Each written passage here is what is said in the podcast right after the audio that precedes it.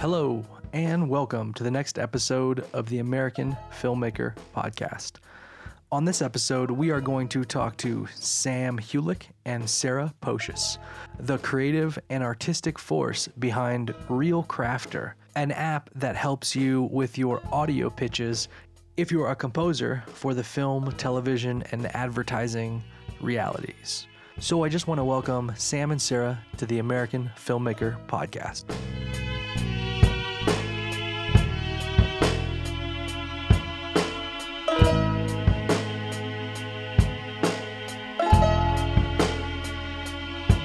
I just want to welcome Sam Hulick and Sara Pocius, the team behind ReelCrafter, a wonderful app that makes it easy to build, send, and track audio pitches. So, the first question that I'm always curious about is where the creativity started. Because you are a composer, Sam, and then Sara, you're an artistic director too. And then these kind of creativities fused to kind of create ReelCrafter. I'm curious, uh, can you tell me a little bit about growing up and when you realized you might be creative? For me, it's a, it's a pretty easy answer. I grew up uh, in a musical family, at least my dad was. He's been in bands, you know, since he was a teenager. And uh, I grew up in that environment of just having music around me. And uh, in my teenage years, like we had a music studio in the living room. So, like, basically everything in the living room was sort of relocated to the bedroom and the main area of our house was like literally a music studio with like a mixing board and monitors and, and uh, all kinds of instruments and stuff so you know that environment you know just helped foster i guess like my own creative spirit Sara, what about you? I'm uh, curious. just for as long as I can remember, I was always creating like arts and I love to do things with my hands. Like if I'm working on something, I want to see the final result and it's been that way my entire life. And that's been my entire career as well. So I feel like I've been creating as long as I can remember. What were some of your favorite arts and crafts that kind of led to the art direction or the artistic direction?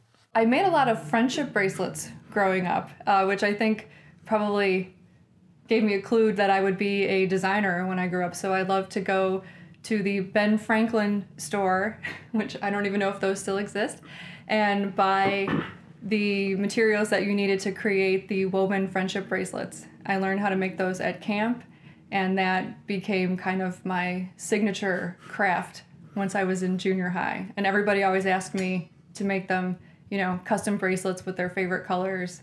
So that was a lot of fun. I think it's funny that your creative background is arts and crafts because like that's the opposite for me. I was terrible at that stuff and like my creations would fall apart. I was just so terrible at like the physical realm. So for me, it was all like audio based. Sam, I'm curious, what was your first instrument, or like was it more of the kind of production background, working with all the tools in the uh, studio that kind of started the journey? I was never a, a really good instrumentalist. I think my first instrument where I was actually taking lessons was the cornet. Uh, I was terrible at it. I hated it. Uh, never actually took piano lessons. Really, just not really into formal uh, music studies in general. So for me, it was mostly I started out making music on the computer. I was 100% software based and kind of moved from the computer to workstation keyboards. So again, I, I was never really good at playing the key the keys, but good enough to get by and just be able to record my ideas down and start, you know, messing around with uh, composing. When did you two meet? And then where did this idea come from? Because I'm curious about, you know, the different art art director positions and then where you worked at Sara and then Sam also kind of how you were able to fuse video game composing as well as uh, you know, movie composing. Sure. Uh, we met in 2010 on OKCupid, so online dating service. That's where we met. Uh, so, yeah, the, the, the whole business aspect didn't come into play until until much later. I have worked in advertising, so advertising agencies, my entire career as an art director. So I think when I met Sam, just to start off, I have a creative job background that can be very stressful and very demanding. and he was compo- he was working on a huge composing project when we met. So I think right off the bat, we both really understood what it meant to be a professional creative and have deadlines and you know it's not like you're just creating for fun like this is your livelihood so when we started working on ReelCrafter we both really understood the importance of presenting yourself professionally as a creative when you're looking for work so ReelCrafter was basically born out of the pain points around pitching for music projects which I experienced myself as a composer. So there was no good way for me to send a high quality, polished demo reel to land projects, right? I could use SoundCloud or Dropbox, but none of these solutions are intended for that purpose, right? There's no standard uh, when it comes to sending demos. So um, that's where the idea came from. And, you know, after talking to my peers about, you know, troubles they were having, I realized like, you know, we all have a lot in common as far as these pain points that we're all experiencing sending demos. And so that's when I started basically building it. Uh, and then Sara came in early on in that process to help with the design aspect. Yeah, I guess that's what I was trying to get at before. Like, I understand like, when I would watch him pitch for gigs, I understand that completely on the art side. I would have to do the same thing. It's you know you have to be very vulnerable and put your work out there in order to get a job. So i understood exactly what he was trying to do. And then also i used my art direction background to make sure that the final product of ReelCrafter was as well designed as possible so you make not only a great impression with your music you can also make a great impression visually with what you're sending so it was just a natural evolution to have me come on and be part of the business. As soon as he started building it and it started taking shape, I was standing over his shoulder, art directing him. uh, and then it just became both of our full time uh, jobs. We just turned it into something from a side project he was building for himself into this really cool software that it's really fun to see how our customers are using it. When did you start building it? And was it always an app when you started or it, or or was it you know a proof of concept? And then as both of you started to think about it and then work it it kind of evolved to this you know really really wonderful app yeah that's a great question it actually did start off as sort of a proof of concept just for myself so I I put together a little hack, uh, a script that would basically notify me when uh, someone would open a demo reel that I'd sent out, just to know that it got there. That's really where that whole you know it started with that prototype, and you know once some of my friends heard about that, they were like, "That's really cool. Like, can you you know can I have that somehow?" And, and there was no really easy. Uh, way for me to just package that up and make it a, a, a solution that could be handed off to someone else. Um, so that's where the idea sort of was uh, conceived from that prototype. Uh, at some point in time, after kind of validating the idea more, that's when we set out and start start to build it. And um, that was around I want to say like August 2015, um, roughly. I started actually building out the application uh, and went through several several stages of like you know there's like the ugly version where like Sara came in, she's like, oh no no you can't you can't do this. and then just sort of like redesigned from scratch and then eventually launched a beta. And I had a bunch of uh, composer friends jump in on that and help test. And that was really helpful. Uh, and, and eventually launched the last day of October in 2016. When you did that first test, when did you know that it needed to be more? Or, uh, well, I, I guess what what signs did you have early on that it worked. Like even when it was just the script in the email that notified you what happened just within the kind of realm of just getting more gigs and like getting more jobs and, and then pitching. I think for me, you know, being sort of, uh, you know, being our target market, like as a composer, like I knew as I was building things out, like this is really great. It's it's so much better than just sending off, uh, you know, like a link to a SoundCloud playlist and and not knowing if it got there or how much they listened to. So I was basically like building it for myself, knowing that it would also fulfill the needs of other composers too. Uh, so you know, it, it's it's evolved a lot over time for sure. We've added all kinds of, of new features since it launched. Some of the features we have were really there from the beginning, like just the tracking, being able to see that you know someone opened the demo reel and how much they listened to. That's always been there, and it's really like one of the core features. Sara, I'm curious. Before the beta, how ugly was it? And then when did you feel like this thing is pretty enough? I've got the functionality good, and like people don't realize sometimes with app design and other design that sometimes the most minimal color shift or design aspect can increase user functionality by just infinite stuff, you know, and then make make it frictionless. And so I'm like curious, you know, whenever you first saw it, what kind of things did you want to do to, you know, kind of help streamline it? And um, I'm asking this question because you know I'm I'm working on something else that's that's similar, and like uh, the whole team's going through it, you know. So the first iterations were very big and clunky. And I would say like Sam's design aesthetic is very, very big. I was like, you know, we you're not gonna be able to see anything on this screen because everything is so giant. Everybody has to scroll to see everything. Um, I relied heavily on my experience. I worked on the Walgreens e-commerce website for several years, which was very UI UX heavy. So that was a really cool experience to kind of couple along with my, you know, traditional design skills. So I worked very closely with the UX team and so when Sam was building this app, I thought back to all the things that, you know, we were struggling with when designing on the Walgreens website and helped a lot with the UI UX. Definitely just usability, workflows, like building a reel is a multi-step process and I think we went back and forth a lot on like how should that be presented within the app. I think the first iterations were pretty clunky.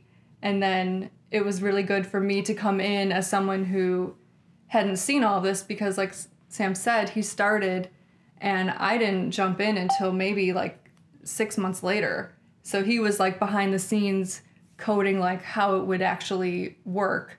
And then we started putting the, you know, user interface over it and I got to like try to use it, try to build a reel and just went from there. I think we went back and forth for another six months to get it to the point where we could open it up for the beta. So, yeah, it's interesting too. Like building it for myself, you know, there, there's a point where I'm I'm adding features or or you know designing the app a certain way where it no longer works for other people, even other composers, right? Like they have different opinions on on you know like just the UI, like uh, volume controls or things like that. Where like if if I built it in a silo by myself, it would be a certain way, but it wouldn't work as well for everybody. So that was an interesting point in time where I realized, okay, it, it helps more to just collect other people's feedback and, and take everything into consideration. And I think simplicity, I mean, that's even in just my graphic design sense is always, you know, less is more. And I think that we really tried to maintain that within ReelCrafter. So, I mean, it's really easy to add a bunch of stuff all over and add all these features and but then it just becomes confusing for people. So I think we intentionally started very very simple and then as we've gotten feedback from our customers, we've added things slowly when they make sense and still trying to keep the platform very easy to use. What happened with the beta and then how long were you testing and uh, what kind of things did you learn and then when did you i guess get your first you know like when did you know there was critical mass enough around it to launch the app? I think beta testing lasted it's going back a while like four or five months or so somewhere around there. Um, I, I couldn't i couldn't tell you the exact feedback that we got but a whole bunch of things like anywhere from just interface stuff to specific features and how they should function uh, a lot of bugs, a whole lot of bugs, of course, and that was that was all really useful. And you know, there's just a point where I guess the feedback from people sort of, sort of kind of like starts to wind down a bit. You get a, you get a sense that you're ready to launch because you're not getting getting as many bug reports or people saying, "Hey, it'd be better if it did this." Uh, people just kind of generally say like it's great, and they're starting to use it. You know, they're early adopters who are actually taking a chance and, and using using ReelCrafter uh, in its beta stage to send out demo reels um, is also really good evidence that you're ready to go. So yeah, we launched it like October 30th, 2016, and we got our, our first customer, uh, I believe, that day. It was within a couple hours. Yeah, within a couple hours, our first customer who paid, you know, for the year. We saw a pretty decent spike of, of people signing up after we launched. And those customers, those very first customers, are still customers. They must be getting work then. yeah, and yeah, actually, some of our earliest customers, uh, like like Sara said, they're still with us, and they're you know huge advocates of our platform and tell other people about us. So word of mouth is definitely one of our biggest drivers for new customers. And then when did you realize it was going to be big enough to where you both could go full time on it? You know, just being able to do that is is uh, really really huge. Yeah, so the going full time happened pretty recently. We applied for and were accepted into Techstars uh, Startup Accelerator, uh, and that was starting the beginning of January. So that was when I officially, you know, quit my full time job and came on to ReelCrafter full time. Sam had been full time for quite a while before that, and I was just nights and nights and weekends. But it's been great. Like as soon as I went full time, it was amazing how much you can focus and just get get more stuff done. Like I've had a to-do list that's, you know, pages long for several years now because I was never able to put all of my energy and focus into the marketing and the website and design. And so we've made some huge changes in the past couple months, even while we were going through this really intense accelerator program. So that's been great, and I'm really excited for being able to continue this. And Sam, while this was all going on, um, were you working on the Mass Effect trilogy uh, soundtrack or or uh, music for that? Because I noticed that within your bio, so I had to research all about the video game trilogy. No, that was that was uh, a while before ReelCrafter. Um, I, I think Mass Effect Three was that was uh, wrapped up uh, like 2012, give or take, somewhere around there. Yeah, that was. Um, and then we uh, we worked on a couple other uh, add-ons. There was like Mass Effect Three Extended Cut, and then the Citadel DLCs. That was like I think within a year and a half ish after Mass Effect Three. But ReelCrafter was officially born in LA. Uh, we moved to LA for a bit. I was trying to cut my teeth more on film stuff. That was a, a, a different chapter. When I was looking through the website, which I encourage all the listeners to do, there's a a really well established list of people using uh, ReelCrafter. Did that just organically happen? Uh, it was definitely organic. I think composers and, and music types in general are very, uh, they're very social, very connected people. There's a lot of word of mouth. Like people will get together on Facebook groups, for example, and just ask each other, like, "Hey, what are you using these days for?" You know, like string libraries, or what are you using for demo reels? People get frustrated with other other platforms out there, and so you know, word kind of spread and I would keep, you know, in the early days, I would keep a close eye on my phone when people would sign up, just because you know it's exciting. It's like this new exciting thing, and I don't remember who the first high-profile people were, but I remember like my phone would would ding, and I look at it, and I'd do a double take and be like, "Wow, like so and so just signed up," and uh, I was not, I didn't not see that coming, so. It's uh, sort of gained mo- more momentum from there, and yeah, we have a lot of great endorsements from uh, Hollywood's top composers so that kind of brings us to today. So what's going on right now currently? Because I noticed there was a uh, free option during the uh, COVID crisis, and then some other stuff evolving. Yeah, it's been kind of a whirlwind. We were, as Sara mentioned, we were in the TechStars Startup Accelerator um, that started at the end of January, and like early mid March, TechStars uh, went remote um, due to COVID nineteen, and you know, right away we started thinking about like what can we do to, you know, like help the music community, help our customers in in these times. And you know, it, instead of just sending an email, just saying like, "Hey, we're here for you," we wanted to actually do something. Uh, so we did two things. One, we reopened our, our free plan. Um, we had a free plan for a while, and then we um, we sunsetted that just to experiment with a, a trial, a free trial instead. So we reopened the free plan uh, to help people who might need to, you know, put together demos and get work. We also launched an event called ReelCrafter Live. Uh, it's like a live demo critique uh, event conducted over Zoom. So basically, it consists of a panel of composers and agents who listen to uh, a bunch of people's demo reels who are, you know, in the Zoom conference. There's like uh, 20 or so people who attend, and they get feedback. They get live feedback from the panel on their on their um, music demos. So those are the two things that we that we put out there, and yeah, it's been working out really well. And we just had the ReelCrafter live, the first one, and that was a big hit. And we're looking at doing the second one soon.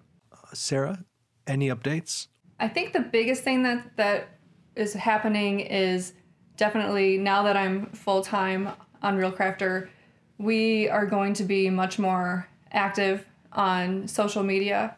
I would say when you're, you know, juggling a full time job and working nights and weekends, there are things that kind of fall to the wayside. And so I'm really excited to really start interacting with people on a consistent basis.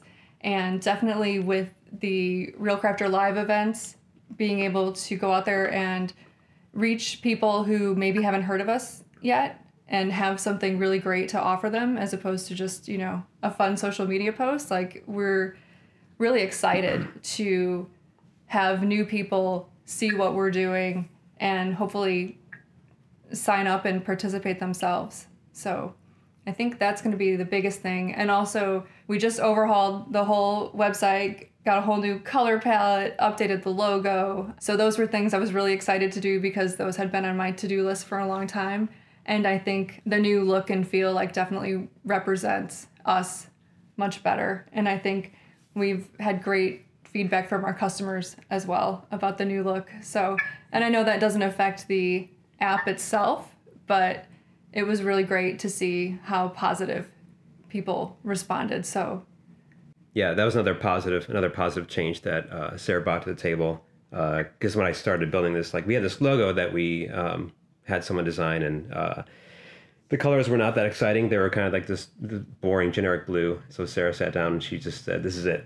This, she's tired of this logo." So she uh, just gave it a new color palette, and it's a lot, a lot better now. Another thing too that she hasn't mentioned, uh, besides her design uh, experience, she's also in charge of of all marketing and advertising stuff with the company too, which is like a lot. It's more than than I could handle myself. So. I wanted to update the logo pretty much since the day it was created, but there were there were more important things to work on at that time. So I took advantage of being 100% dedicated into doing the things that I was like, I can't, I can't look at this blue logo any longer. yeah, and and I feel like it's really helpful to have a CMO within one of the founders. You know, it's just a, a lot more can get done with a lot less talking.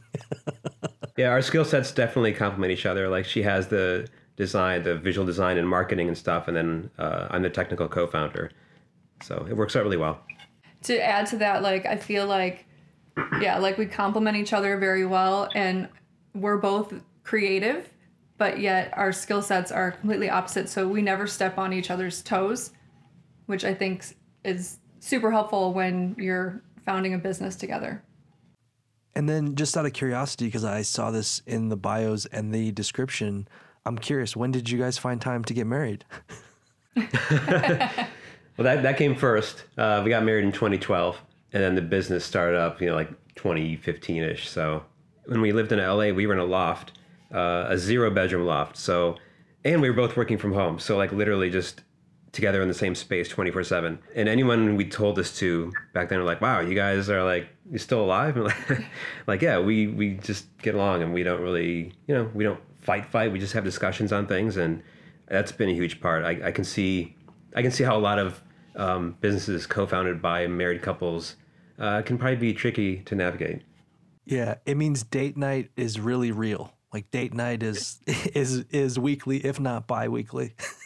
You definitely have to be more more intentional about those things and separating personal and yeah and making time for those things for sure. I think that's probably how i got so involved from the start because at that point i was working from home in this loft so i could see him working on this all the time so anytime i wanted to you know go over and talk to him i would see it on a screen and then that's when i would start you know art directing over his shoulder so when we set out, this was going to be Sam's project, and I was busy with, you know, my advertising. I also did was doing jewelry design at the time, so we we're we were pretty busy and creating a lot of stuff in that loft. So, um, I guess I've asked you a lot of questions. Is there anything else you would like to say about ReelCrafter or this creative journey that you two have gone on to really bring ReelCrafter into the world? It's been a long and crazy journey for sure, and uh, we're just excited that it's come this far and grown the way it has. And we're just getting started. There's a lot of really exciting future plans for ReelCrafter, and we're just happy to you know be a part of this tool that you know the goal is to standardize demo reels and give musicians a way to you know pitch for projects and uh, just look their best. Sara, any Yeah. thoughts? I don't think we touched on this yet, but we're busy cr- creating in the background uh, a whole new feature set. So hopefully soon we'll be rolling out features that will make our platform more useful for people. Like right now, our main uh, customers are composers because Sam is a composer and he built it for himself. But we are working on features that will be more useful for bands, singer songwriters, sound designers. So we're excited to create a tool for them as well because they have the same needs in when they're pitching for gigs that there's, you know, the tracking, the visual presentation, all those things are important. Yeah, it really is a, a beautiful layout from uh, the uh, demo video I saw. It kind of made it fun to pitch. Like, it kind of took out the stress. We have a few samples of reels on our website, but it has been so fun to see what people create because our template is actually very, very simple. And that was intentional. It's you can add a logo, a banner, um, a video, or a larger photo next to your playlist. But everybody's reel looks completely different. And because they design something specifically for the reel that they're creating. And there's some people that are very talented musically and they're very talented design wise too. So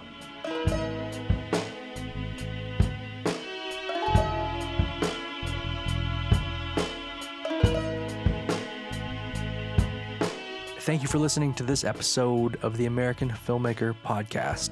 I just want to thank Sam and Sara for taking us on their creative journey to bring ReelCrafter into the world for all of the composers for film, television, music, and really anybody who needs to pitch a piece of audio. The producer and host of this episode is Josh Hyde, and the music was provided by Michael J. Deller of the Budos Band and Charles Bradley and his Extraordinaires.